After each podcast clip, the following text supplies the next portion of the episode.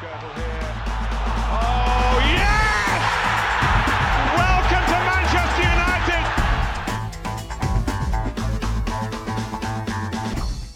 Velkommen til Old Trafford D K Podcast. Din danske Manchester United lyd. I dag optaget fredag morgen på denne højhellige store bededag. Der beder vi samstemmigt til, at der snart kommer Premier League fodbold igen. Indtil da, der tager vi endnu en omgang med I ringer, vi spiller. Forstået på den måde, at udgangspunktet for den her podcast er jeres lytterspørgsmål. Fra unsung heroes til største flops, fra mest positivt overraskende transferkøbs til finurlige måder at ansætte tidligere spillere på. Jeg tør næsten godt love jer et både sjovt og spændende selskab den næste times tid, for sådan er det jo, når man har Jonathan Dam Seldorf og Niels O. Tinesen på linjen. Godmorgen, venner. Godmorgen, Emil. Mit navn det er Emil Jørgensen, og i dag der opererer vi med en, en bagkant, simpelthen fordi, at redaktøren han skal til Aarhus, så vi prøver at gøre noget, vi nærmest aldrig har lykkes med før, at lave en podcast på under en time. Så lad os bare komme i gang. Og øh, vi starter med en øh, kort status på øh, tingenes coronatilstand. I går, torsdag den syvende maj, der offentliggjorde Danmarks statsminister Mette Frederiksen sine genåbningsplaner og nævnte det som det første professionelle idræt. Herunder selvfølgelig Superligaen, hvor kampene skal afvikles uden tilskuere. Det samme gør sig gældende i den tyske Bundesliga, og lige om lidt, der satser den spanske La Liga også på at starte turneringen. Det sker i juni. Men hvad med England?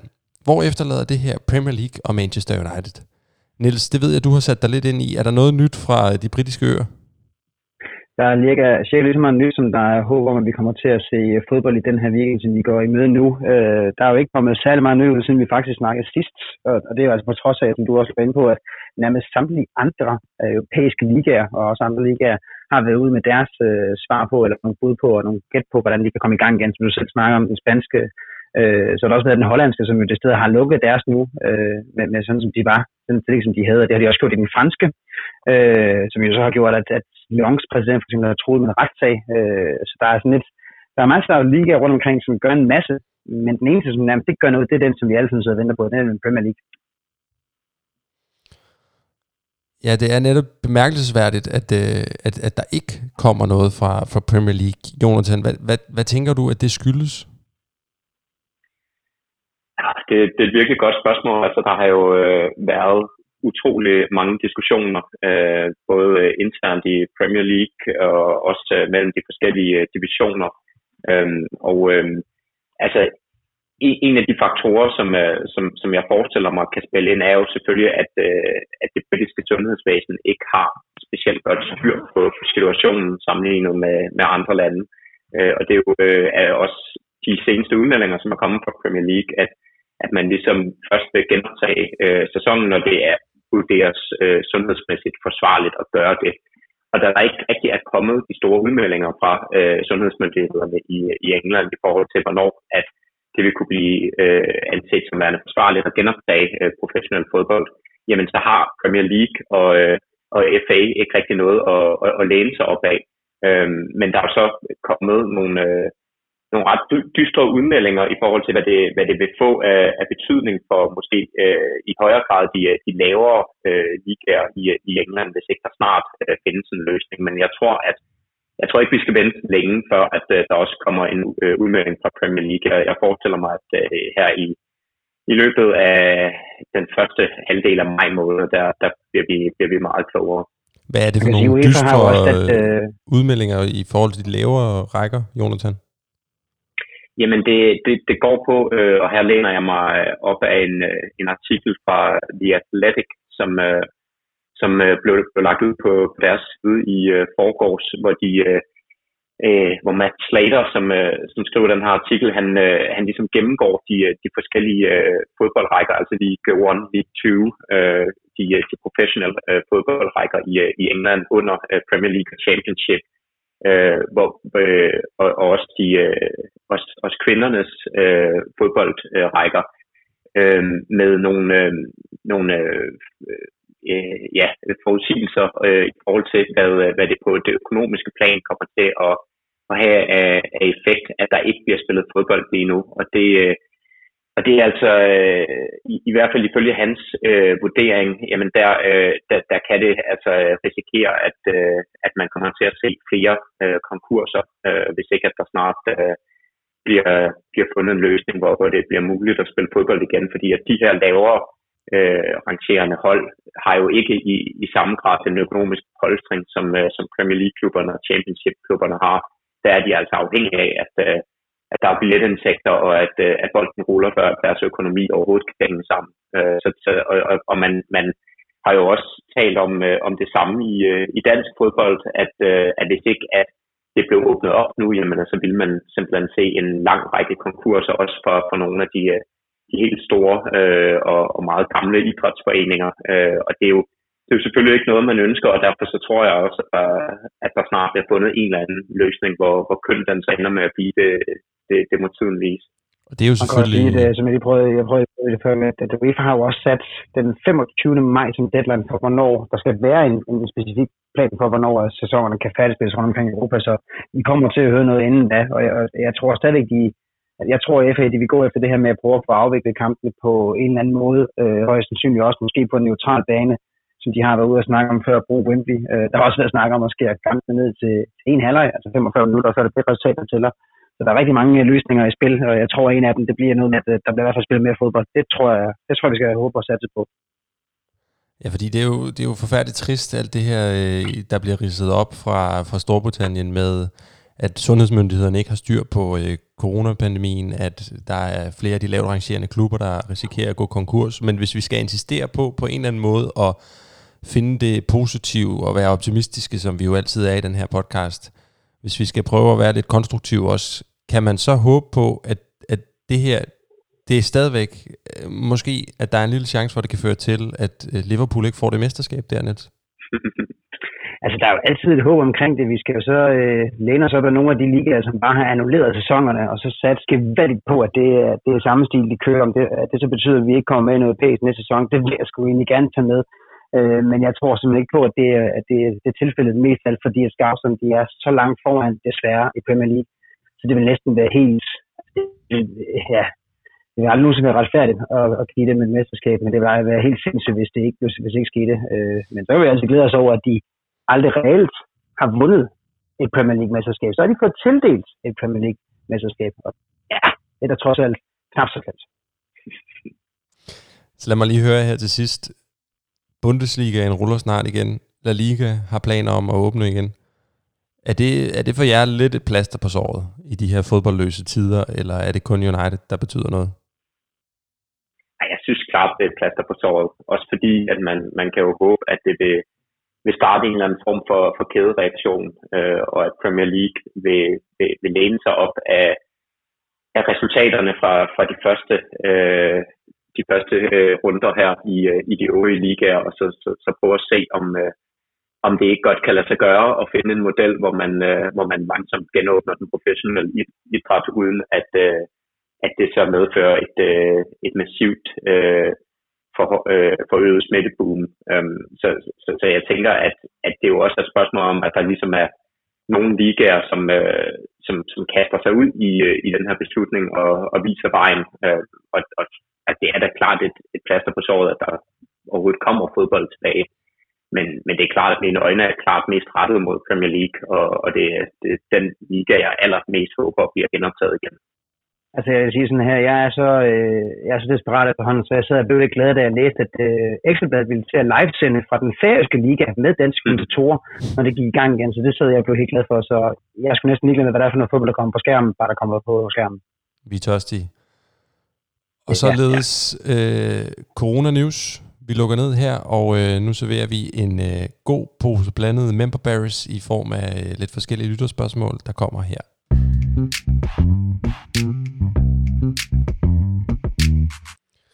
Og det første på dagsordenen i dag, det er et spørgsmål, vi har fået fra Jeppe Madsen, som skriver noget, jeg øh, virkelig godt kan følge ham i, at øh, Jeppe Madsen, jeg elskede personligt Danny Welbeck, selvom hans afslutninger var lidt tvivlsomme til tider. Spørgsmålet knytter hertil er, hvilken, skråstreg hvilke, spillere i Manchester United fortjener mere anerkendelse, end de har fået? I den forbindelse, der har vi valgt at øh, sammenholde det med et spørgsmål, vi har fået fra Just Following United på Twitter, som spørger, hvem er den mest undervurderede United-spiller, både i dagens trup og i historien.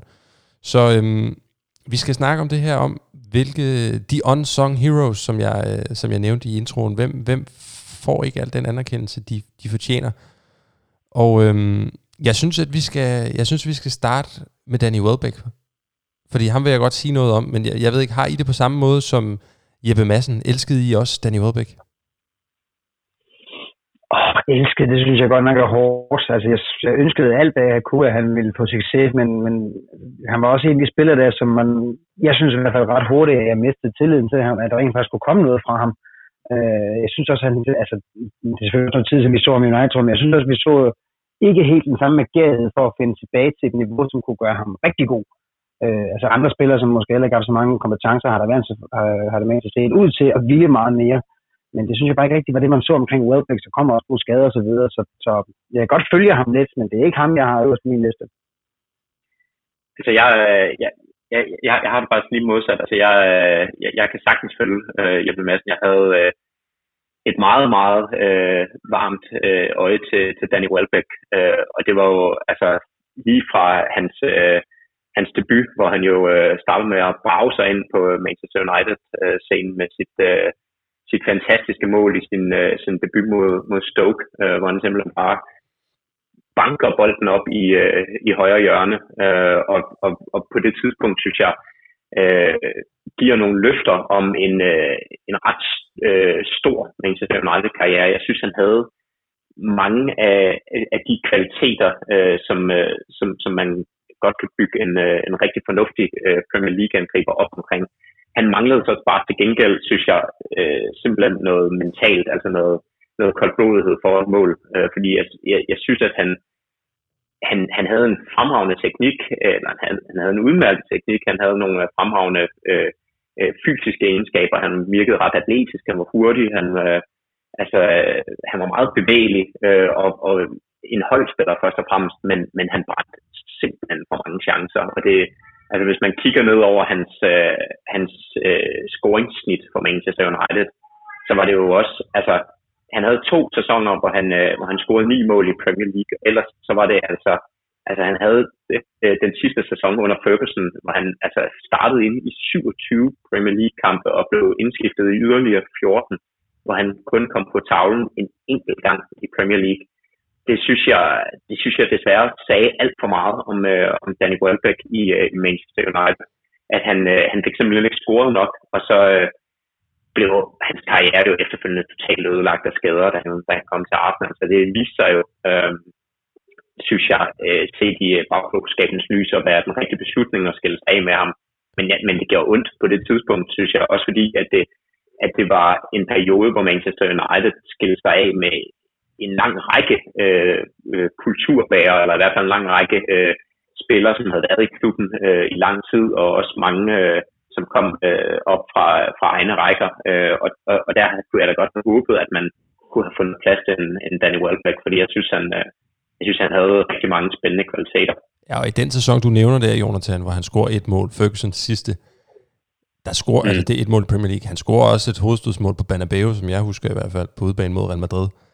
Og jeg må det, indrømme, det, det, det skal også retfærdigt tages med. Det synes jeg også skal tages med, og jeg må sige, hånden på hjertet, jeg er sgu stadigvæk bitter og sur i dag over, at han blev skibet til Arsenal for en vis kolumbianer, som havde omtrent lige så meget succes med at score mål den sæson, som jeg havde med at score på Tinder, og det var ikke meget, kan jeg helst sige. Fordi at Welbeck, det kan godt være... Jeg har også, også, også et nyt program på det tidspunkt. Man skulle lige lære dig at kende, ikke? Teknikken bag ja. Og sådan noget. Ja, ja, præcis. Men det er rigtigt nok, niogtyve mål i et hundrede og toogfyrre kampe, som er det, han slutter på øh, i sin Manchester United-tid, er jo ikke prangende, men, men det faktum, at Welbeck var selve personificeringen på en eller anden måde, på drømmen og håbet, vi alle sammen besidder. Mm. Altså den her knægt fra Longside i Manchester, som hele sin barndom, hele sin ungdom forestillede sig, hvordan det ville være at score mål for United, og så bare gjorde det. Det er jo, mm. det er jo, det er jo den type, som vi bedre end nogen andre kan relatere til, og han kan bedre end nogen andre relatere til, hvad den her åndssvage fodboldklub betyder for os. Og jeg synes bare ikke, den slags typer hænger særlig lavt på træerne. Nej, det synes jeg heller ikke. Og jeg synes også, at der, at der hører så noget mere til øh, i vores, øh, vores træt af Danny Welbeck. Altså det, den måde, man, man, man husker tilbage på, på Danny Welbeck øh, på, er jo for mange vedkommende desværre influeret af hans skifte til Arsenal, og når man så prøver at gå ind og se på statistikkerne, så ser det ikke voldsomt prangende ud. Men det, som statistikkerne ikke viser, er jo den arbejds, øh, det arbejdsraseri, som han, han lagde for dagen i sin tid i United, og det var altså enormt, som, som, som jeg i hvert fald husker det. Øh, altså nu øh, er hun kommet til en, øh, en taknemmelig størrelse, men, men, men mit, øh, altså mit minde om Danny Welbeck er, at, han, at det var en spiller, som først og fremmest alt gav sig for, for klubben, og, og måske var, var mere en sådan lidt atypisk angriber, fordi han jo gik så meget ned og deltog i spillet. Han lavede utrolig mange skyggeløb, og lagde rigtig, rigtig meget øh, arbejde i, øh, i løb uden bold, øh, som, som jo også var, var en, en stor del af forklaringen på, hvorfor at han alligevel blev foretrukket i så mange kampe øh, øh, på det her Manchester United-hold, som, som jo altså rummede utrolig mange, øh, meget kvalitet på det tidspunkt. Der var han altså en af, af Fergusons foretrukne øh, i, øh, i de sidste, de sidste to sæsoner, øh, Ferguson havde i klubben.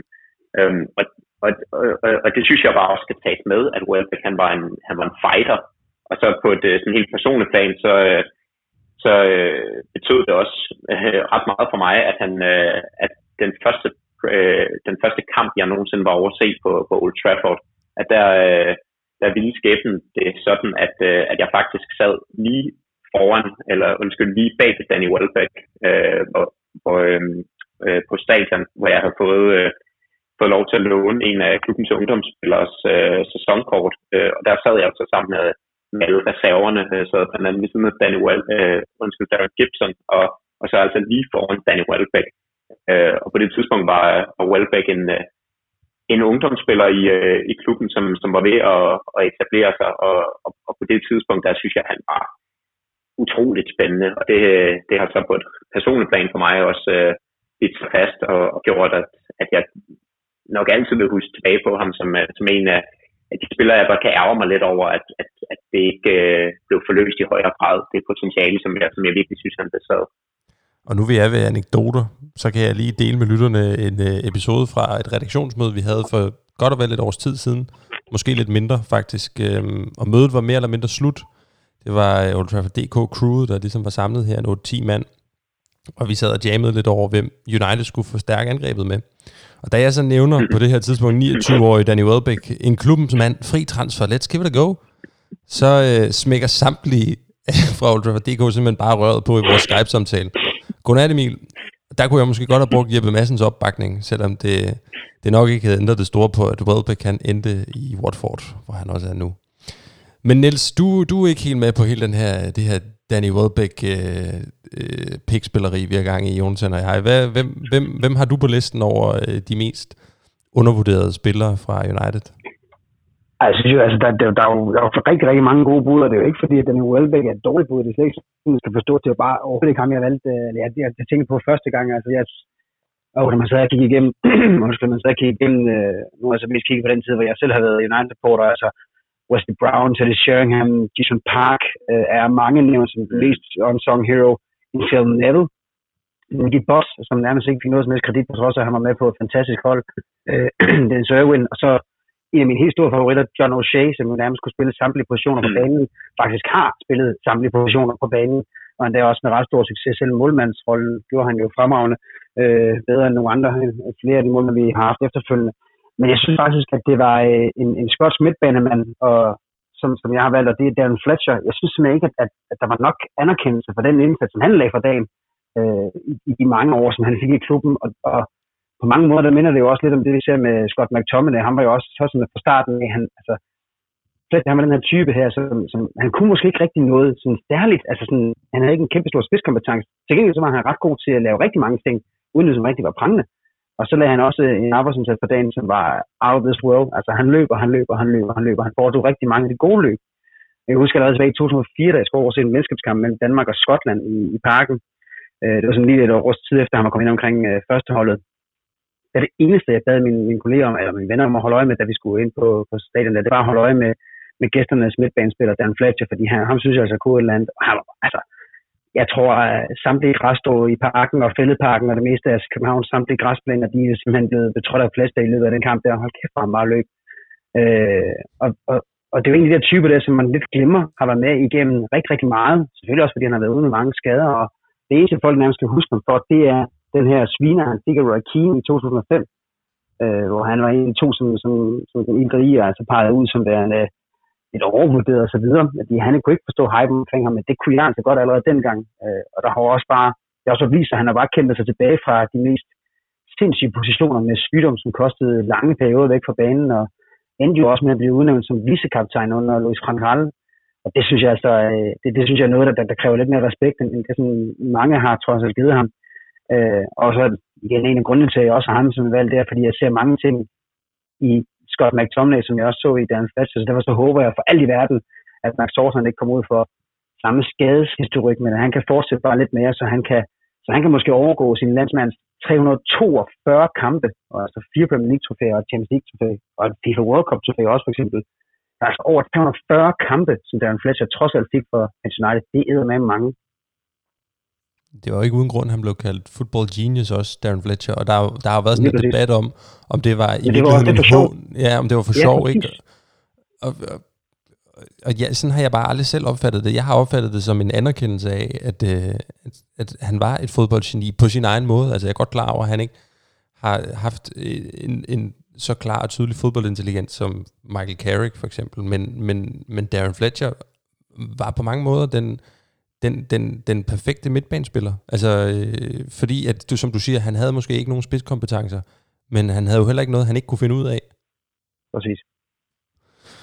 Mm. Så det er et godt bud, synes jeg. Jeg synes også, det er spændende, Niels, at du nævner Denis Irwin, fordi ham, ham har jeg faktisk også på min liste for at have lidt mere historisk spiller med, fordi at, øh, jeg, jeg har, føler nogle gange, at han ikke får den credit, han egentlig fortjener. Altså, misforstår mig ikke, jeg er udmærket klar over, at han... Han har en prominent plads i historiebøgerne. Han har spillet over fem hundrede kampe i klubben. Han har været der i tolv år, fået syv mesterskaber og et Champions League-trofæ. Han har en rolle som klubambassadør i dag.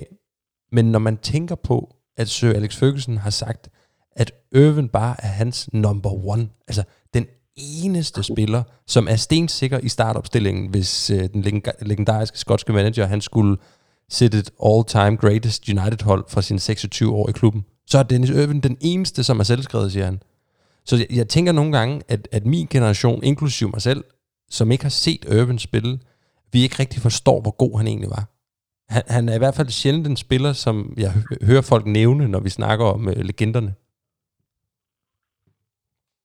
Ja, helt enig. Det synes jeg også er et rigtig, rigtig godt bud. Uh, han var også en af dem, der var jo... Ja, altså en grundlæg i den defensiv, som var med til at gøre så skidegod dengang. Øh, så, så, så det synes jeg helt sikkert også er et rigtig godt bud. Han var også øh, fast straffesparkskytte, så vidt jeg husker. I hvert fald en, øh, en periode. Ja, hvem, hvem, hvis vi lige skal afslutte øh, Just Following United fra Twitters øh, ønske om at diskutere de mest undervurderede spillere, både dagens trup og historien. Hvem, hvem har du haft på din liste, Jonathan? Jamen, øh, altså nu, nu synes jeg, at, øh, at Niels egentlig er kommet øh, fint omkring øh, de, øh, de historiske spillere, så, øh, så, så hvis jeg skal foretrække det, trække det hen til, til nutiden, så, øh, så har jeg jo prøvet at kigge på, på den trup, som Manchester United har lige nu, og tænkt, altså virkelig sidder og funderet meget over, sådan, hvem bliver egentlig undervurderet i den her trup, og jeg synes egentlig, at mange af de spillere, som, som er i truppen lige nu, at de bliver vurderet på, altså, relativt retfærdigt ud fra, fra de præstationer, øh, som, som de har leveret. Men der, men der er alligevel sådan to spillere, som, som springer mig i øjnene, som jeg måske ikke helt synes får den øh, anerkendelse, som de fortjener. Og det er to vidt forskellige spillere, og det er på to øh, helt forskellige øh, niveauer, at jeg ikke synes, at de bliver anerkendt. Øh, den første, det er i forhold til det, som han egentlig har bidraget med til klubben, og den mentalitet, som han har, og og den person, som han generelt øh, virker til at være. Øh, og det er,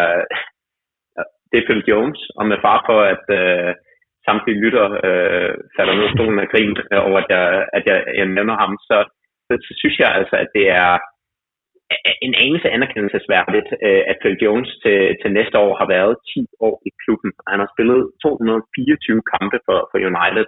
Han har været med til at vinde Premier League, F A Cup'en, Liga Cup'en, Og han er en spiller, som i hvert fald i de senere år er blevet mere eller mindre latterliggjort øh, og fremhævet i øh, alle mulige forskellige komiske sammenhænge.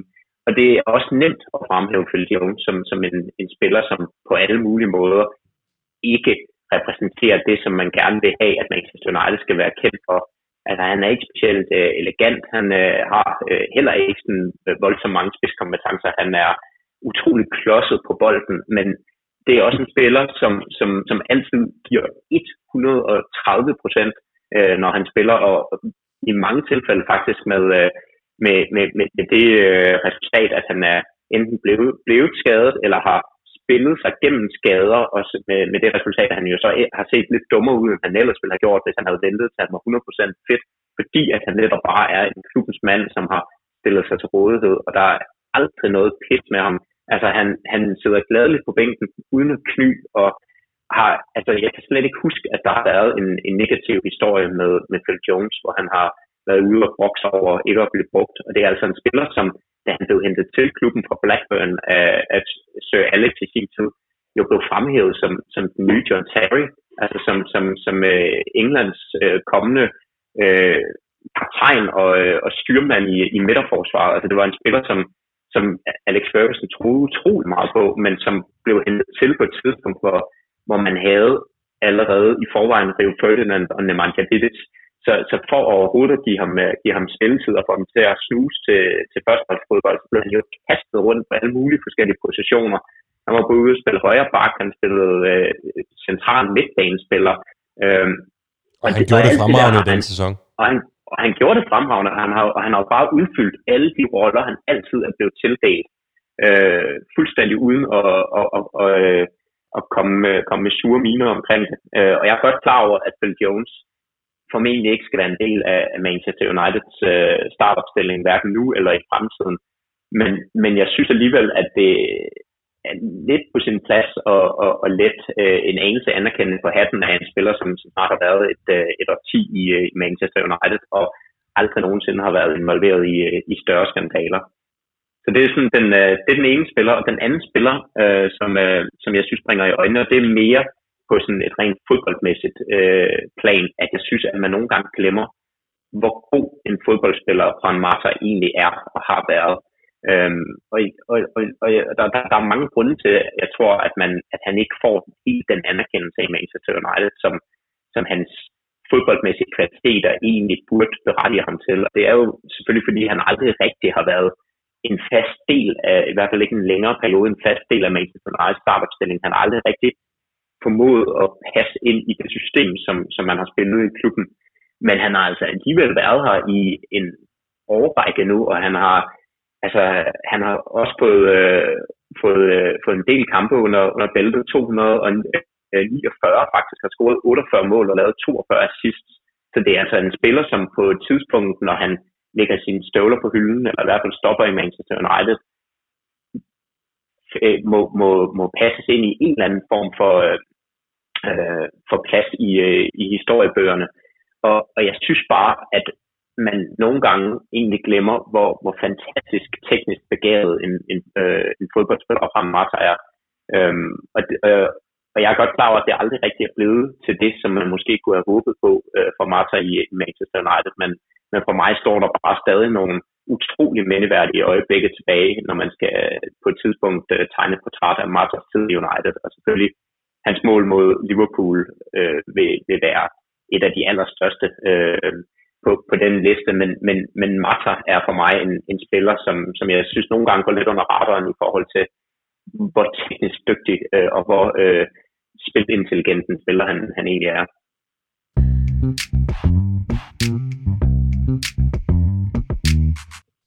Ja, og vi springer videre til spørgsmål to, som endnu en gang er to spørgsmål maskeret i et. Det er jo den smarte måde at gøre det på, når man kun skal vælge tre, og man i virkeligheden gerne vil have dem alle sammen med. Så det, den ene del af spørgsmålet står Kasper Stubkjær Hall for. Han har spurgt, hvilken United-spiller er I mest ked af aldrig slog til i klubben, og tør I komme med en forklaring på, hvorfor han ikke gjorde det? Og i forlængelse af det, så øh, har jeg fundet et gammelt spørgsmål fra Ole Kløvgaard frem, øh, som for øh, over en måned siden sendte en mail, hvor han kom med en hel masse spørgsmål, og et af dem, det var øh, de tre mest positivt overraskende transfers. Så vi bevæger os altså i to yderpoler her. Den ene er, hvem er vi ked af aldrig slå til i klubben, og hvem vil vi fremhæve som nogle af de mest overraskende positive signings. Så lad os starte med, øhm, lad os starte med Kaspers spørgsmål. Hvem, hvem, hvem tænker I først på, når I øh, bliver bedt om at øh, fremhæve en, I er ked af aldrig slå til i klubben? Jeg har øh, Angel Di Maria. Det var, det var den, den, det er nærmest altid den første, der springer mine tanker, når jeg hører det der spørgsmål. Altså, jeg havde virkelig store forhåbninger til ham. Det startede jo også sådan set ganske godt, men så gik det bare lynhurtigt ned ad bakke med nogle skader og nogle problemer på hjemmefronten med indbrud og formdykker osv. osv. Og så var han ellers næsten lynhurtigt væk fra klubben, som han nærmest var kommet til. Altså, jeg tror ikke engang, at hans øh, højt elskede kone nåede at pakke særlig meget ud, hvis hun havde nået noget at sætte en fod i, i Sunny Manchester undervejs i det ophold, han var herovre. Øh, så det, det er ham, jeg allerhelst at se, at jeg havde fået mere succes, end han, end han gjorde på de to-tre måneder i starten af den sæson, han var der. Øh, og hvorfor det ikke skete, det har vi også været inde på i vores, øh, vores syv-special. Altså, der har været der mange ting om, at der måske var måske for stor et forventningspres. Han var jo det dyreste spiller, vi havde hentet på det tidspunkt. Der, øh, han har måske heller ikke lige hele mentaliteten med sig. Øh, hjemmefronten var, heller, var der i hvert fald heller ikke øh, opbakning fra. Og så var det bare en, en tumultarisk tid i klubben, og resultaterne fuldt med det har nok heller ikke hjulpet. Så øh, det er Angel Di Maria, som jeg har på min liste. Mm, ja, det, ham, kan jeg, ham kan jeg også sagtens tilslutte mig. Han er også øh, et, et af de navne, jeg har skrevet på min liste. Øh, det, altså, jeg, jeg, vil, jeg vil fuldstændig tilslutte mig Niels' øh, skuffelse i forhold til, at han ikke slog til i klubben, fordi det, det, det var også en periode, hvor, hvor jeg synes, at man generelt havde store forhåbninger til, at nu var man Manchester United på vej tilbage. Øh, det så fornuftigt ud, det projekt, som øh, Luis Saha øh, var ved at sætte i søen, og Og det var jo, det var jo ud over Angel Di Maria, som blev også en Falcao, man havde hentet til, til, til klubben, og det, altså det, det, det så bare prominent ud, øh, at, øh, at man havde fået to så store spillere nærmest på, på sidste dag i, øh, i transfervinduet. Men jeg tror også bare for, for Di Marias vedkommende, der, der handlede det bare rigtig meget om, at han egentlig grundlæggende set ikke havde lyst til at forlade Real Madrid, øh, og, og han, han var bare, en, og er nok stadig den dag i dag, en en type spiller, som er, er lidt for eksotisk til at kunne uh, slå sine folder i, uh, i uh, rainy Manchester. Um, så så, så det, var, det var utroligt ærgerligt på rigtig mange niveauer, at, uh, at Di Maria ikke blev uh, større succes i, uh, i klubben. Og, og, og jeg tror da også, at det var, det var da også en bitter oplevelse for ham. Det virker da i hvert fald sådan, når, han, når man hører ham udtale sig omkring Manchester United i dag, at det heller ikke helt forløb, som han havde, havde ønsket sig. Um, men... Um, Men det, det, det skulle ikke være, og det, altså, ud, ud over Maria, så synes jeg, så synes jeg jo også, at en, en spiller, som, som stadig er i truppen, Alexis Sanchez, øh, for mig lidt kan, kan øh, komme til samme kategori. Altså, det er bare virkelig, virkelig, og jeg synes, jeg stadig er en kæmpe, kæmpe skuffelse, at man ikke har formået at kunne få mere ud af en spiller, som man skal ikke mere end, end et par sæsoner tilbage, før han var en af de allerstørste øh, offensive profiler i, øh, i ligaen, at, at, at den spiller nærmest er totalt ubrugelig i dag. Det, det synes jeg godt nok har været en, øh, en kæmpe skuffelse.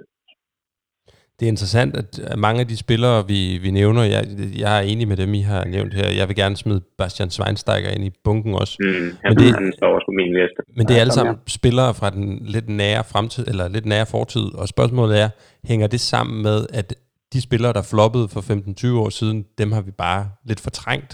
Eller hænger det sammen med, at det bare har været en exceptionel, dysfunktionel øh, og dårlig Manchester United-periode? Altså, jeg synes også, at jeg har, jeg har optaget nogle, øh, nogle spillere på, på listen, som, øh, som ligger lidt længere tilbage i historien, og jeg, sy- jeg synes jo, at en af de, en af de mest fremtrædende øh, skuffelser er jo en øh, Juan Sebastian Verón, da, da han blev hentet til, til klubben fra, fra Lazio i to tusind og et. Det var også en massiv skuffelse. Altså, det var vel nærmest den mand, som, øh, som introducerede øh, begrebet øh, fejlingkøb øh, til, til engelsk fodbold. Altså, han blev hentet til, til til klubben på, øh, på det tidspunkt for en rekordsum, altså for otteogtyve millioner pund. Det var altså den dyreste spiller i engelsk fodbold øh, på det tidspunkt. Øh, og der var nogle kæmpe forventninger til ham, da han, øh, da han kom til klubben, øh, og dem indfriede han jo bare aldrig nogensinde. Øh, men, men, men det er jo klart, at, at, at fordi det ligger så langt tilbage i hukommelsen, fordi at Manchester United stadig formåede på det tidspunkt at øh, og klarer sig godt, jamen så, så, øh, så har man det jo med at, at glemme det lidt og fortrænge det. Det, altså det. Så er det ikke så stort et offer alligevel at bringe en enkelt spiller øh, på, øh, på, på alderet til, til fordel for, at resten af truppen til gengæld gør det godt. Men, men, men både Di Maria og Alexis Sanchez kom jo ind på tidspunkter, hvor man, hvor man havde håbet, at de kunne være med til at løfte klubben til, til et nyt niveau. Og i stedet så er de bare faldet sammen med truppen, øh, altså ud over afgrunden. Så, så, så, så når, når, når en klub ikke klarer det godt, på grund af, at de store stjerner, som man har hentet til klubben, ikke præsterer, så, så, så er det jo mere i øjnefaldende, end, end hvis man for Verons vedkommende øh, altså har en enkelt spiller, der ikke præsterer på et hold, der ellers, øh, ellers gør det godt. Og man kan også i samme øh, ombæring nævne en Forland, som, som jo også kom ind øh, året efter fra en Independiente, øh, for, altså, efter øh, virkelig at have imponeret ved, ved V M for, for Uruguay der i to tusind og to.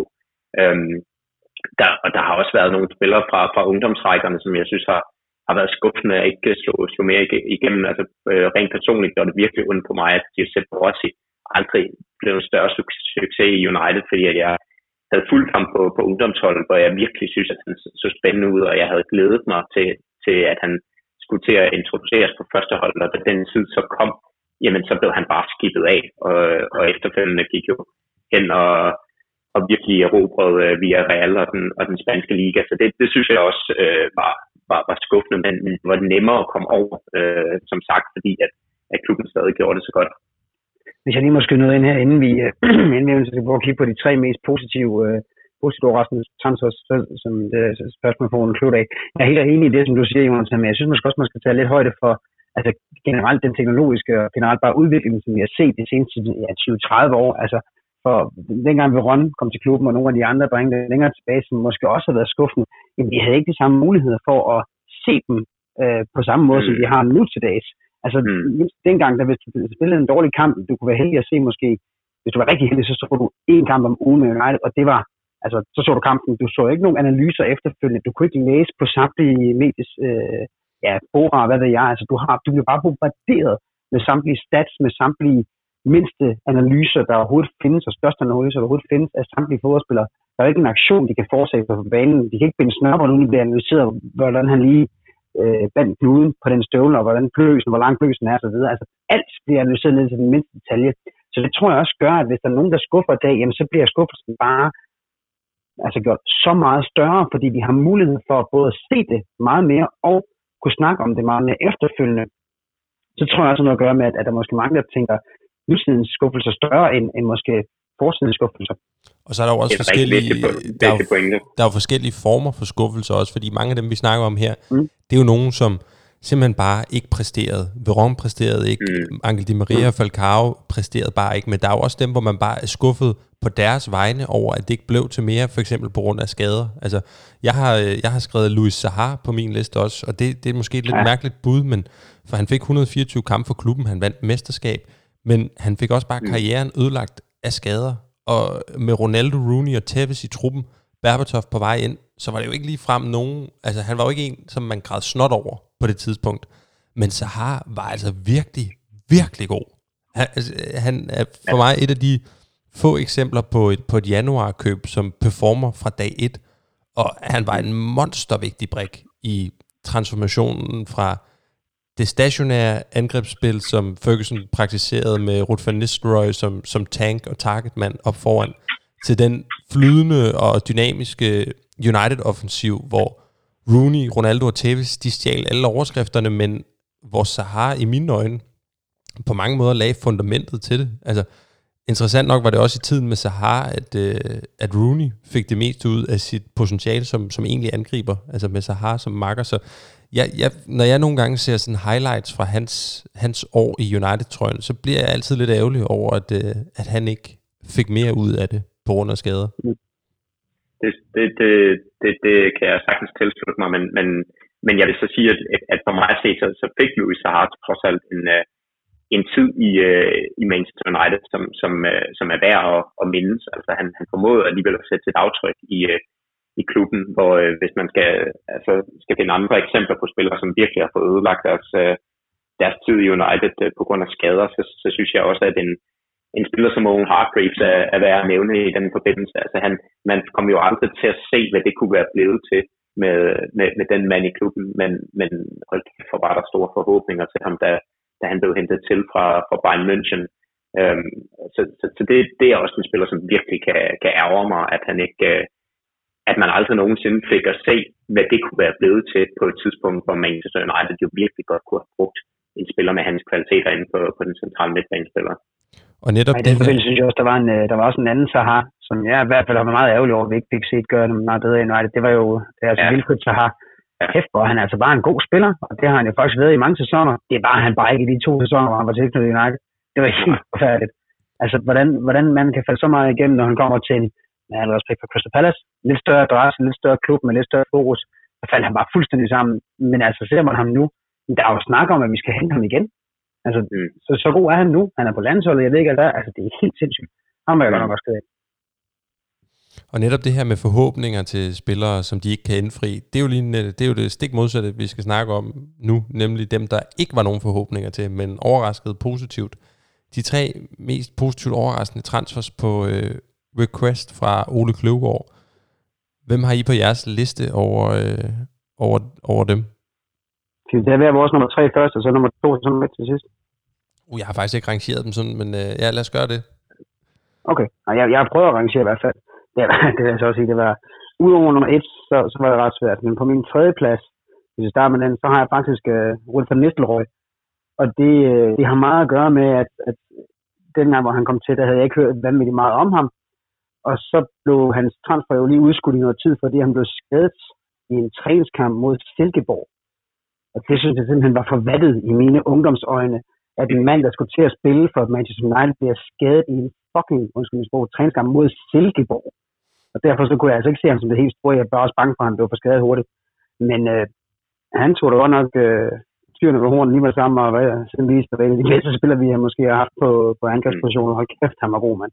Og det der tilråb, som vi havde imod ham, Ruud, det er stadigvæk god, at jeg kan stadig få myrepatterne frem på min arm. Ja, han var altså også god, inden vi hentede ham, vil jeg sige. Altså, det, var det, han, det er det der med, at han bliver skadet i en træningskamp mod Silkeborg. Det synes jeg fandme var mærkeligt. Men, men Alex Ferguson, han, altså, jeg, jeg, jeg, jeg kan jo godt huske det der. Det, altså, han var jo gradfærdig, altså, men han, han forsikrede ham jo om, Alex Ferguson, at bare roligt. Altså, den her, den her transfer, den, den, bliver, den bliver udskudt, men den falder ikke til jorden. Mm. Vi, kommer, vi kommer efter dig igen til næste år, og, så, og du kommer til at spille for, for Manchester United. Og Van Nistelrooy har jo har jo efterfølgende selv udtalt, at, at, at det, det, det var en, en kæmpe motivationsfaktor for ham at vide, at han skulle til Manchester United, at den her handel, den, den ville vise noget, så han brugte jo det år på, hvor han ikke, hvor han ikke kunne spille øh, lige så meget, simpelthen bare at, at bringe sig selv i en fysisk forfatning, hvor han, altså jeg tror, han har beskrevet sig selv som, at han, han var et, øh, altså et bæst, da han kom til United, altså han, han, han var simpelthen så stærk, Øh, og i en, en fysisk forfatning, han aldrig nogensinde havde været i før. Øh, så han var jo bare klar fra dag et til at gå ind og, og erobre øh, Premier League, og det, det må man jo virkelig sige, at han gjorde. Så det, det er en spiller, jeg, jeg sagtens kan, kan tilslutte mig, men, jeg, men jeg, altså, som jeg husker det, jeg var jo ikke så gammel på det tidspunkt, som jeg husker det, var jeg faktisk ikke så meget i tvivl omkring, at han nok skulle blive en succes i Manchester United. Jeg synes, at det var... Det var en spiller, som, som, som jeg virkelig så frem til, da han blev hentet til klubben, og som jeg så som et, et regulært øh, stjerneindkøb. Ja, jeg, jeg tror måske også, jeg har forstået spørgsmålet sådan en lille smule anderledes, fordi man kan jo også sige, mest positivt overraskende transfers, så er det jo svært ikke at tænke på typer som Cristiano Ronaldo og Wayne Rooney og mm. andre, der bare har braget igennem. Men, men den måde, jeg øh, i hvert fald har tolket spørgsmålet på, det er lidt mere... de fuldstændig ukendte typer, som, som der ingen forventninger var til, men som, som endte med at øh, simpelthen overraske alt og alle. Og der, der vil jeg nominere en lille ært til min tredje plads. Mm. Javier Chicharito Hernández. Den lille ært fra Mexico, som gik fra Chivas til Champions League i Manchester United. Altså, ingen anede, hvem han var. Det, det var i hvert fald ikke ret mange. Og så slog han bare Dimitar Berbatov af. Han spillede femogfyrre mm. kampe i sin debutsæson. Han kom op på tyve sæsonmål, og han startede mm. i Champions League-finalen mod Barcelona i sin debutsæson. enogtyve år gammel. Altså, når man tænker på, hvordan vi sidenhen har undskyldt dyrt profileret indkøb som eksempelvis Fred, der lige skulle have tid til at vende sig til tempoet i Premier League, og så videre, så videre, så videre, så var det altså ret bemærkelsesværdigt, hvordan at lille Chicharito, han bare gjorde det fra dag et.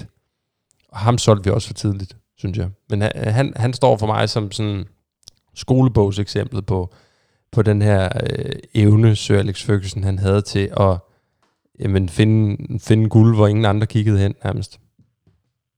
Ja, det gør, det gør han også helt sikkert for mig. Altså, jeg, jeg har ham også på, på, på min liste, og hvis, altså, jeg har heller ikke lavet en, en rangering af de tre, men, men hvis jeg skulle have gjort det, ville jeg måske nærmest have sat Chicharito helt i toppen, fordi som, som du også siger, så står han for mig også som, som totalt skoleeksempel på øh, en, en overraskende transfer, altså en, en transfer, hvor man bare må sige, det, det, det er fandme godt set det her, og Og et, et, et af de få tidspunkter, synes jeg faktisk, hvor Manchester Uniteds scouting-system har været i stand til at, at fuldstændig tage røven på, på resten af, af fodboldverdenen og, og hive, uh, hive guld frem fra, fra de mørkeste mexicanske afkrog. Uh, altså det, det synes jeg var, det var virkelig imponerende, uh, at man havde, havde fundet frem til ham, og han, uh, ja, man må jo sige, han, han gik jo ind fra dag et og, og gjorde en forskel i klubben.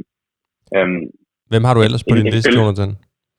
Jamen, jeg har også en spiller, som måske også øh, ligger sig lidt øh, op af Ruud van Nistelrooy-kategorien, og det er altså en, en spiller, som, som er svært at sådan, sige, at man ikke godt vidste, det var et kæmpe talent, da han kom til klubben, og han blev også hentet til for, for rigtig mange penge, men, men, men den måde, Wayne Rooney gik ind og erobrede Manchester United på, synes jeg alligevel var en overraskelse, når man tænker på, hvor ung han var, da han kom til klubben, og Og, og, og hvor, hvor hurtigt han gik ind og bare tog øh, dirigentstokken i Manchester Uniteds angreb, og, og altså bare fra dag et blev en kæmpe succes. Altså det, det synes jeg virkelig var, øh, det var fandme godt scouting-arbejde, det var godt set. Det var selvfølgelig et af de, de allerhotteste øh, engelske talenter øh, i England, man på det tidspunkt hentede til fra, fra Everton, men, men, men at han skulle vise sig at blive så god, som han blev i Manchester United, det, det, det synes jeg alligevel var,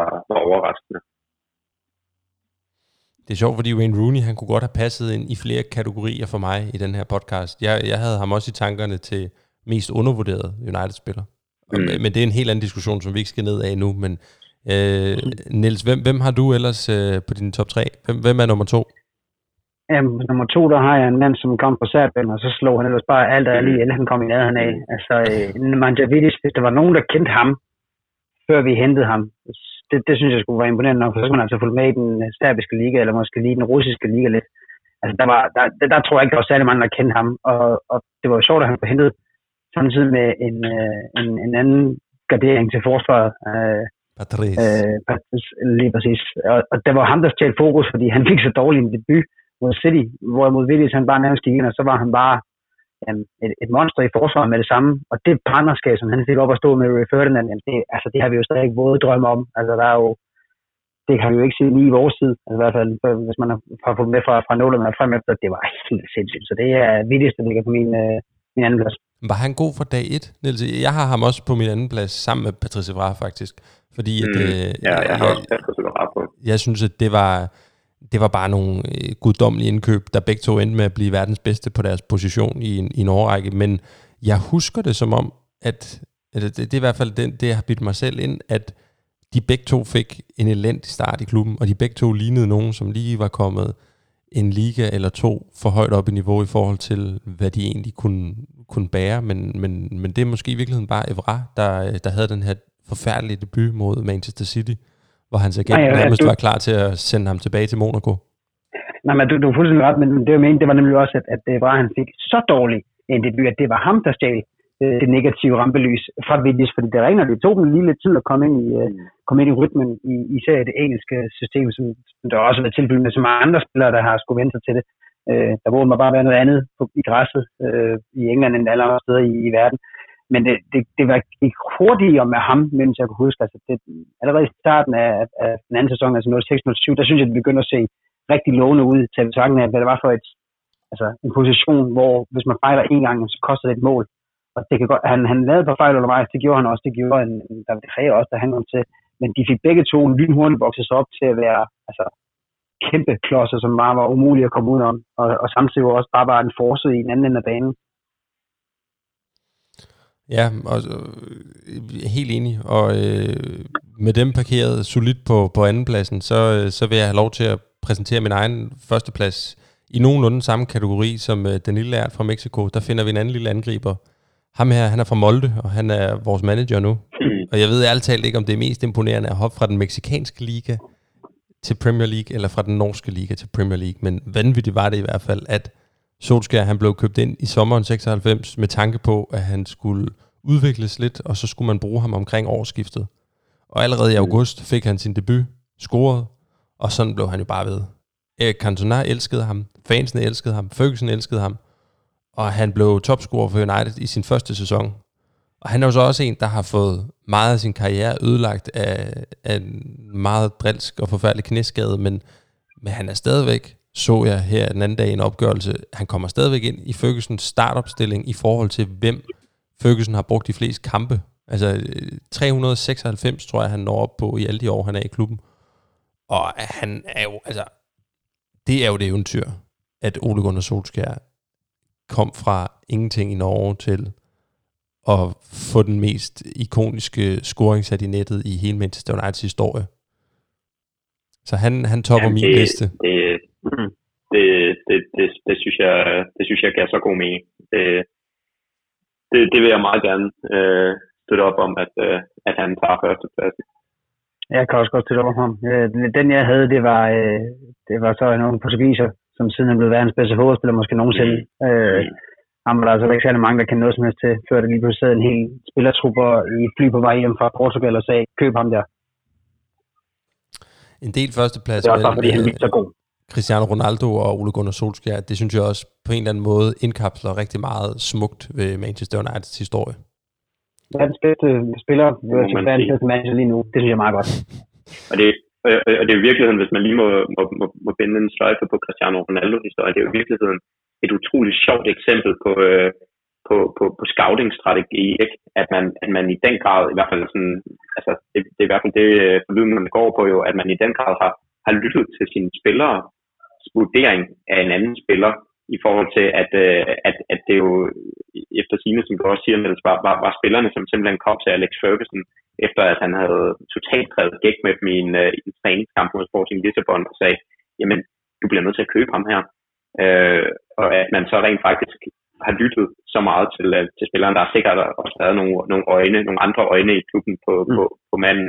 Men, men, men jeg synes bare, det, jeg synes, det, det, det, det er en spændende historie, som, som, som man måske i højere grad godt kunne benytte sig af egentlig, og, og bruge spillernes øh, know-how i forhold til at og at, altså at genkende kvalitet hos andre spillere, og genkende måske en, en mentalitet i forhold til at kunne, kunne slå, slå igennem i, uh, i den klub, som, uh, som de selv er i. Uh, og jeg ved ikke, hvor meget, i hvor, i hvor høj grad man egentlig benytter sig af det, men, uh, men det virkede som om, at, uh, at det var noget, som Ferguson var god til at tage sine, sine spillere med på hovedet i forhold til, uh, til hvem, der skulle, uh, hvem der skulle hentes til klubben. Lige i Ronaldos tilfælde, der var det jo også et eksempel på, at en spiller med, med ildsvind, og der ligger og knækker sig, fordi han er blevet så rundtosset, John O'Shea, efter træningskampen overbevist Sir Alex. Men jeg tror faktisk, at United Scouts generelt er rimelig gode til at bruge tidligere spillere. Der kom jo en historie frem mm. i sidste uge med agent Berbatov, som øh, var blevet mm, yeah. sendt på opgave i Monaco, blevet bedt om at vurdere yeah. en ung fransk angriber ved navn Anthony Martial, hvor at, øh, den bulgarske agent, han kom tilbage til klubben og sagde, he's unbelievable. Øh, Berbatov venter stadigvæk på et honorar, siger han, men øhm, lad, os, lad os parkere øh, de tre mest positivt overraskende spillere der.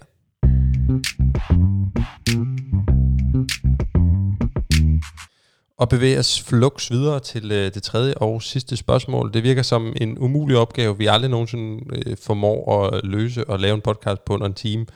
I hvert fald så, øh, så, så, så er tiden allerede ved at være skredet. Men øh, vi skal selvfølgelig også lige snakke om øh, det her spørgsmål, som lyder, nu hvor Glazers helst vil ansætte tidligere United-ikoner til jobs, hvilken tidligere spiller kunne I godt tænke jer som sportsdirektør, manager, bolddreng, personlig assistent til Woodward, glædescoach til holdet? Nu øh, vil jeg lige lave en tolkning på det her spørgsmål, sådan så at øh, jeg ikke ender med at misse mit ride til Aarhus om en times tid. Og det er, at øh, vi behøver ikke at placere hver enkelt position, man overhovedet kan forestille sig. Men, men jeg, jeg læser spørgsmålet som, kunne I se nogle, nogle finurlige kombinationer, nogle finurlige øh, øh, stillinger, man kunne forestille sig, at tidligere United-spillere kunne have? Hvad har I på listen? Hvis vi starter med den nemme, så synes jeg måske, at øh, bolddreng, der skal vi sgu da have Peter Schmeichel ind.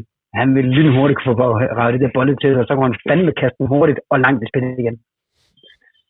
Jeg, jeg har faktisk nævnt Roy Keane til den rolle. Mest af alt på grund af hans øh, energi og verbale sviner til spillerne, hvis, øh, hvis ikke de var hurtige nok til at få sat spillet i gang. Men øh, jeg, jeg kan også godt købe ind på, på Peter Schmeichel. Den kan jeg også godt se. Jeg har egentlig sat Roy Keane, øh, hvis jeg nu bare skal følge hurtigt igennem, så har jeg sat Roy Keane som øh, P A til Woodward. Øh, og, det, og det har jeg simpelthen, fordi at, altså, der er lige og meget... Det tror jeg vil lande galt. Jamen, det er lige præcis det, men på den anden side, altså lige meget hvilken beslutning Woodward han tager, så vil Roy Keane være uenig. Og så tænker jeg, at det kan ikke undgå at give en større succesrate, end det hele tiden har gjort. Så det tror jeg simpelthen vil være den perfekte assistent til Woodward. Det er bare, at Roy Keane bare sagde, åh, no, no, no, no. Så, så vil jeg byde ind med et øh, navn til sportsdirektørposten, som øh, jeg ikke har set diskuteret nogen steder endnu, og øh, guderne skal vide, at samtlige spillere, der nogensinde har haft noget med United at gøre, lige fra Darren Fletcher til Peter Schmeichel, ellers er blevet kastet ind i, i den øh, pulje, der hedder potentielle sportsdirektører, men en, jeg ikke har hørt, det er mister David Beckham. Og øh, før I affejer den... Har jeg også. Så, ja, har jeg også. Så, så, så tænk... Jamen, så, så er du med mig på den her, Niels, men så tænk lige over, lige nu er han klubejer i Miami. Han er involveret i Salford F C. Han er tydeligvis interesseret i driften af fodboldklubber. Men derudover, og måske vigtigst, hvis Woodward og Co. mest af alt leder efter en kransekagefigur, der kan stå på toppen af det her på Caymanøerne registrerede globale forretningsimperium. Findes ja, så, finder, der så... så finder man ikke meget bedre. Nej, findes der så en smukkere kransekagefigur end David Beckham? Altså tænk på... Nej, det gør, det gør der sgu ikke. Tænk på, hvor altså, afvæbnende det ville være for enhver kritik, hvis det var Beckham, som stod på Old Traffords plæne i maj, sammen med Solskjaer, knivskarp som altid, og forklarede fansene, at øh, vi efter en sjette plads, atter en sjette plads, altså var faktisk på rette vej. Altså, jeg, jeg, jeg, er helt, jeg er helt enig. Jeg har også skrevet ned her, David Beckham, forretningsmand, måske ikke, blikfang, fuck jer, yeah. Og vil alle damer, og dermed deres gode spillerkærester, gerne som minimum tage en samtale med ham. Fuck yeah, han skal være vores sportsdirektør. Jeg tror ikke nødvendigvis, du skal afskrive hans evner som forretningsmand. Nej, jeg tror ikke, det er... Formåde at drive det til noget okay. Ja, sammen med nogle andre i Salford, ja, men det, altså, det var i U S A, det er ikke lige... Det er ikke en større stil videre. Nej, men jeg mener generelt som, som forretningsmand, altså at skabe et brand. brand. Så... Ja, ja, der har nok for helvede også. Det kan, det kan godt gøre det, ja. Man kunne selvfølgelig også være ja, det... fuldstændig forretningskynisk. Altså, hvis, hvis eneste nødvendige kriterium er, at man er tidligere United-spiller, og vi ved, at United først og fremmest er fokuseret på det kinesiske marked lige nu. Så hvorfor ikke hive mister Fang Su? Dong Fang Su? Ind, ind i en fremtrædende rolle i klubben? Han kunne da oh, godt være ansigtet ud af til sportsdirektøren. Ved, ved du, hvad den mand han laver i dag egentlig? Nej, men altså... Betyder det så meget? Nej, det gør det vel ikke. Er det, er det, er det ikke er bare det en dukke, som uh, Woodward har hånden op i røven på? Men er det for, er det for farligt, er for farligt de her tider, at de ikke vil have så meget med kineserne at gøre? Det tror jeg, vi skal ja, passe på. Det tror jeg, du skal afholde dig fra. Hvis du kan, Niels, så... så... Det var også bare et spørgsmål. Det, det, det tror jeg heller ikke er en tid, du har lyst til at gå ned af. Du vil bare bane fra en mulig steder. Øhm, jeg har også, jeg har også kigget lidt på den her med, med glædescoach. Altså nu synes jeg, der ligger mange ting i en glædescoach. Altså er det sådan en motivation, eller hvad er vi ude i? Øh, men, men der har jeg altså, der har jeg taget en mand, som vi også vendte på det tidligere i den her podcast, Patrice Evra. Hold kæft, ja. Hvor han formået at skabe glæde og, og smil alle de steder, han overhovedet er. I love this game! Altså, det, det, det siger det hele. Og de videoer, han laver, det kunne fandme være skægt. Og samtidig, så er han altså ikke bange for lige at sige fra, hvis der er nogen, der går over stregen, eller går han for meget på nerverne. Så det, det, det vil jeg godt kunne se noget seriøst i. Nej, og en mand, der vel også nogen vil kunne bidrage til at, at få en, en vinderkultur ind på, på holdet. Altså, mm. han, han udtalte sig blandt andet i Uniteds seneste podcast omkring, hvordan Alex Ferguson var... havde gjort ham og, og de øvrige spillere på, på holdet på det tidspunkt til, til robotter, som, øh, som bare så det som normalt at vinde. Det var ikke, det var ikke noget, man skulle være begejstret for. Så øh, hvis man kunne, øh, kunne få den mentalitet banket ind i den nuværende trup, så ville det da ikke være helt dårligt. Det er en mand, som, som vi også lige har været inde på, altså kom tilbage fra at starte rigtig, rigtig, rigtig, rigtig, rigtig, rigtig skidt i sin United-karriere, og så bliver det rigtig, rigtig, rigtig, rigtig godt. Så det her ville han jo også kunne være god over for de unge spillere. Jeg føler også, jeg føler også altså nu, nu ikke fordi, at jeg er afvisende over for, for David Beckham i en øh, højt øh, fremtrædende position i, i United, tvær, snart tværtimod, men, men jeg føler også, at man i den sammenhæng bliver nødt til at, at kaste et navn ind i, i puljen, som jo også er blevet, blevet øh, kastet ind rigtig, rigtig, rigtig mange gange efterhånden, og det er jo selvfølgelig øh, Ajax's nuværende C E O, altså Edwin van der Sar, som, som hvis man, man reelt set skulle øh, overveje seriøst at få en, øh, en sportsdirektør ind i, i, i klubben, at der synes jeg, han synes jeg bare på rigtig mange måder, han ville være et rigtig fornuftigt bud, også med, med den øh, altså den erfaring, han må have, have, have gjort sig i Ajax i forhold til at være med til at, at, at, at drive den klub, øh, og med, altså, med, med, med hele det øh, idésæt, som, som der ligger i Ajax, tænker jeg heller ikke vil være dårligt at få, få ind i, øh, i Manchester United, når man skal, skal til at tegne en, øh, en, en fremadrettet strategi for, hvordan man gerne vil spille fodbold i, øh, i klubben. Øhm, så så det, det synes jeg er en, en som man bliver nødt til på en eller anden måde at, at have, have på sit uh, papir, hvis man, hvis man skulle overveje at ansætte en sportsdirektør. Ja, helt enig. Mm. Og nu, nu når du alligevel er skiftet over på det lidt mere seriøse spor her, Jonathan, så vil jeg faktisk godt bringe Roy Keane på banen igen for alvor. Fordi jeg tænker nogle gange på, hvordan det vil være at have Roy Keane i trænerstaben. Som en af Ole Gunners assistenter. Jeg spurgte Solskjaer direkte om det i Molde af en eller anden grund. Kunne du tænke dig at arbejde sammen med Roy Keane?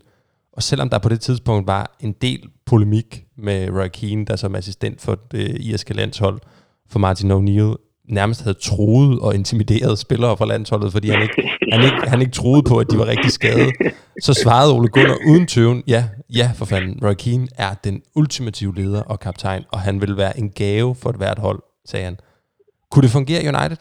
Jeg har tit den her diskussion med mig, med mig selv, og det, det udspiller sig nærmest sådan lidt som sådan en tegneserieagtig måde, hvor der står en lille mand på den ene skulder, øh, fornuften i skikkelse af englen, og siger, nej Emil, det kan aldrig gå, Roy Keane er en tikkende bombe, han myrder Paul Pogba, han har intet bevis som træner, han, han tror og intimiderer sine spillere, han er, han er en omvandrende dinosaurus med potentiale til at smadre al harmoni, som Solskjaer han omhyggeligt har bygget op.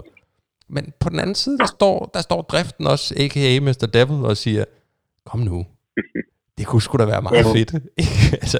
Jeg kunne godt tænke mig sådan en assistenttræner-type, der bare kunne gå rundt og svinge pisken over alle spillerne. Det kunne jeg rigtig godt tænke mig at se. Jamen det er da måske lige det, United har brug for, ikke? En kæmpe stor det det. irsk pik, ja. Der bare kommer ind og serverer lusinger til teen, hvis ikke spillerne kigger ham i øjnene, når han fortæller, at de er shite. Altså, en ja. no-nonsense kind of guy, som kan få lød ud i de der lidt dårlige, den, den tilbageværende dårlige mentalitet. Der det kunne er... være spændende at se, hvad, hvad en Paul Pogba, han ville, øh, hvordan han ville trives i øh, et miljø, hvor, hvor Keane han øh, svingede pisken. Og en Lindgaard. Det kunne jeg godt tænke mig at se, faktisk. Ja, altså, hvis vi kan lide den, hvad bare går med. Vi skal også bare lige huske, så i forhold til Roy Keane nu, er det jo, han er jo blevet en meget, en omvandrende, sådan komisk figur nærmest. Men det var altså også en af de bedste midtbanespillere i klubbens historie, så jeg tror heller ikke, at man skal altså, kæmpe af, hvad, hvad han rent faktisk kan videregive af, af, af, af spillemæssig erfaring, også ud over sin, sin mentalitet, men jeg tror ikke, at han er nogen Nej, helt, helt skidt spiller at, at have i truppen, eller skidt træner. Hvis vi skal blive det, hvis vi bliver spurgt, at hvis vi lige skal prøve at runde uh, managerdelen, hvor lige her til allersidst, uh, så vi kan se på klokken, så skal vi også til at lukke ned inden. Uh, jeg føler, at vi mangler lige at komme med et bud på manager, og der har jeg faktisk også en, jeg står nok til en aldrig spiller jo. Jeg er ikke sikker på, at han vil få super meget succes. Jeg er ikke engang sikker på, at han vil få mere succes, end Ole Gunnar Solskjaer gør nu. Men jeg har altid godt kunne tænke mig at se Steve Bruce som manager for Manchester United. Og der har jeg det lidt, som du har det med Roy Keane på hver sin side. Er han god nok? Mm, kunne det ikke være meget fedt? Jo, det kunne det fandme. Memberberries, hele lortet der. Det, det tror jeg, det kunne være meget sjovt at få Steve Bruce til at stå dernede. Jeg tror også, han vil få enorm opbakning fra fansen. Du mener ikke, at han skal være, være manden, som fører Newcastle frem til, til succes under... under de, øh, de nye øh, arabiske ejere. Jeg tror, han bliver smidt lige så hurtigt på porten, som det skete med City og alle de andre, der har været rundt omkring i Chelsea, sådan noget, når, når, når, rig, når rigmænd rent faktisk kommer til. Altså, hvad jeg sige, hvis, ja, hvis vi altså, skulle have et koryfæ altså, altså, ja. til... Ja. Go ahead, Jonsen. Øhm, jamen altså, jeg, altså jeg, jeg, jeg vil egentlig, øh, altså jeg synes egentlig, at, at Ole Gunnar har, har, har vist nok til at få lov til at, at, at få øh, chancen som, som manager, der falder ja, for, nu, for, nu, for nuværende, at hvis, hvis, det skal være, hvis det skal være tidligere United øh, K F A'er, der skal sidde. Men en, en mand, som jeg godt kunne tænke mig at smide, smide ind i puljen til en eller anden position, om det så skulle være personlig assistent til Ruud van Nistelrooy, eller i hvilken rolle det skulle være, men øh, en mand, som øh, i, altså så vidt jeg kan læse mig frem til, har gået øh, arbejdsløs siden øh, to tusind og seksten, og som er tidligere fransk landstræner, har vundet det franske mesterskab med både P S G og Bordeaux, og som jo, da han blev hentet til Manchester United øh, i, øh, i to tusind og et, faktisk øh, altså sideløbende med, at han, at han øh, var en fast del af, af Uniteds midterforsvar. Også efter sine var en mand, som, som blev taget utrolig meget med på råd af Alex Ferguson i forhold til det rent taktiske. Monsieur, øh, Monsieur Laurent Blanc. Nej. Jeg kunne, jeg kunne altså godt tænke mig på en eller anden måde at, at se den mand i, i United som en del af et, et, et, et sportsligt setup. Hvordan, hvordan det skulle være, i hvilken rolle det skulle være, det, det ved jeg ikke. Men, men jeg tænker, at den mand har, har noget, han, han sagtens ville kunne, kunne bidrage med til, til United. Bestemt. Lige her, før vi runder af, så i frygt for, at vi kommer til at begå den samme fejl, som vi gjorde sidst, da vi lavede det her, og vi fuldstændig negligerede George Best i snakken om, øh, om spillere, vi gerne vil i byen med, så vil jeg bringe en anden legende på banen, bare lige for, at vi har nævnt ham i den her, i den her forbindelse, at sige, Eric Cantona, der skulle naturligvis ja. oprettes en stilling til ham også. Om det skulle være art director, eller det skulle være øh, noget helt andet, det, det ved jeg ikke, men... Det er klart. Men en, klart. En, en fremtrædende plads i klubben skulle han da i hvert fald have. Det er klart. Skal vi sige, det var det? Ja, og hvis man... Ja, lad os sige, lad os sige ja, det. Hvad, hvad, hvad vil du sige, Jonathan? Vi kan... Okay, men det, altså, hvis, vi, hvis vi lige skal, skal, skal finde en sidste krølle, så øh, en mand, som vi jo har, har talt om tidligere her i, i udsendelsen også, Darren Fletcher, som jo øh, efter sigende har fået tilbudt en eller anden form for rolle i Manchester United. Mm. Øh, hvad, hvad det er, det tror jeg ikke rigtig er, er officielt meldt ud noget sted, men han har i hvert fald øh, figureret i en, øh, en træningstrøje med, øh, med sine initialer på. Øh, om det skulle være en, en del af et trænerteam, eller bare en eller anden form for ambassadørrolle i klubben. Men, men nogle af de her spillere, som, som, som altså, virkelig har personificeret den her vindermentalitet, og som forstår noget, noget dybere omkring, hvad der skal til i forhold til at skabe et, øh, en vinderkultur i en klub, kunne jeg altså godt tænke mig at bringe ind i en eller anden form for rolle i, i United. Og jeg tror ikke, at en Fletcher ville være en, som man ville tage de store chancer med at hive ind på en eller anden måde. Altså det, det tror jeg egentlig bare ville, øh, ville blive godt, uanset hvad. Give him a go, Darren Fletcher. Football genius.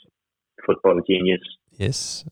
Før vi runder af, så vil jeg lige tease for en podcast, som udkommer i næste uge. Vi har simpelthen en øh, Lego special på trapperne, i anledning af, at det nye Old Trafford Lego-sæt er kommet på det danske marked. Nysgerrig på, hvordan Manchester United, der som alle vores lyttere desværre er bekendt med, ikke har været i nærheden af et mesterskab i syv år, stadig kan være så stort et brand, at Lego vælger at bygge lige netop Old Trafford som det første stadion nogensinde. Samt hvordan i alverden man forvandler et så uharmonisk smukt sted med plads til seksoghalvfjerds tusind tilskuere til et Lego-sæt, som almindelige dødelige mennesker kan bygge. For at finde ud af det, har jeg talt med både en marketingchef og en designchef fra Lego, og det kan I glæde jer til at høre i næste uge. Indtil da, nyd solen, nyd hinanden, have en dejlig weekend. Jonathan Dam Seldorf, Niels O. Tinesen, har det på dig. Og øh, lad os klappe os selv lidt på skulderen for, at vi trods alt fik lavet en podcast på under en time og ti minutter. Mit navn er Emil Jørgensen. Fuck you Corona. Og come on United. Come on United. Ja. Stærk boys. Skide godt. Kæft, hvor skal vi ud og have videre. Skønt. Skønt dig afsted til togstationen, Emil. Ja.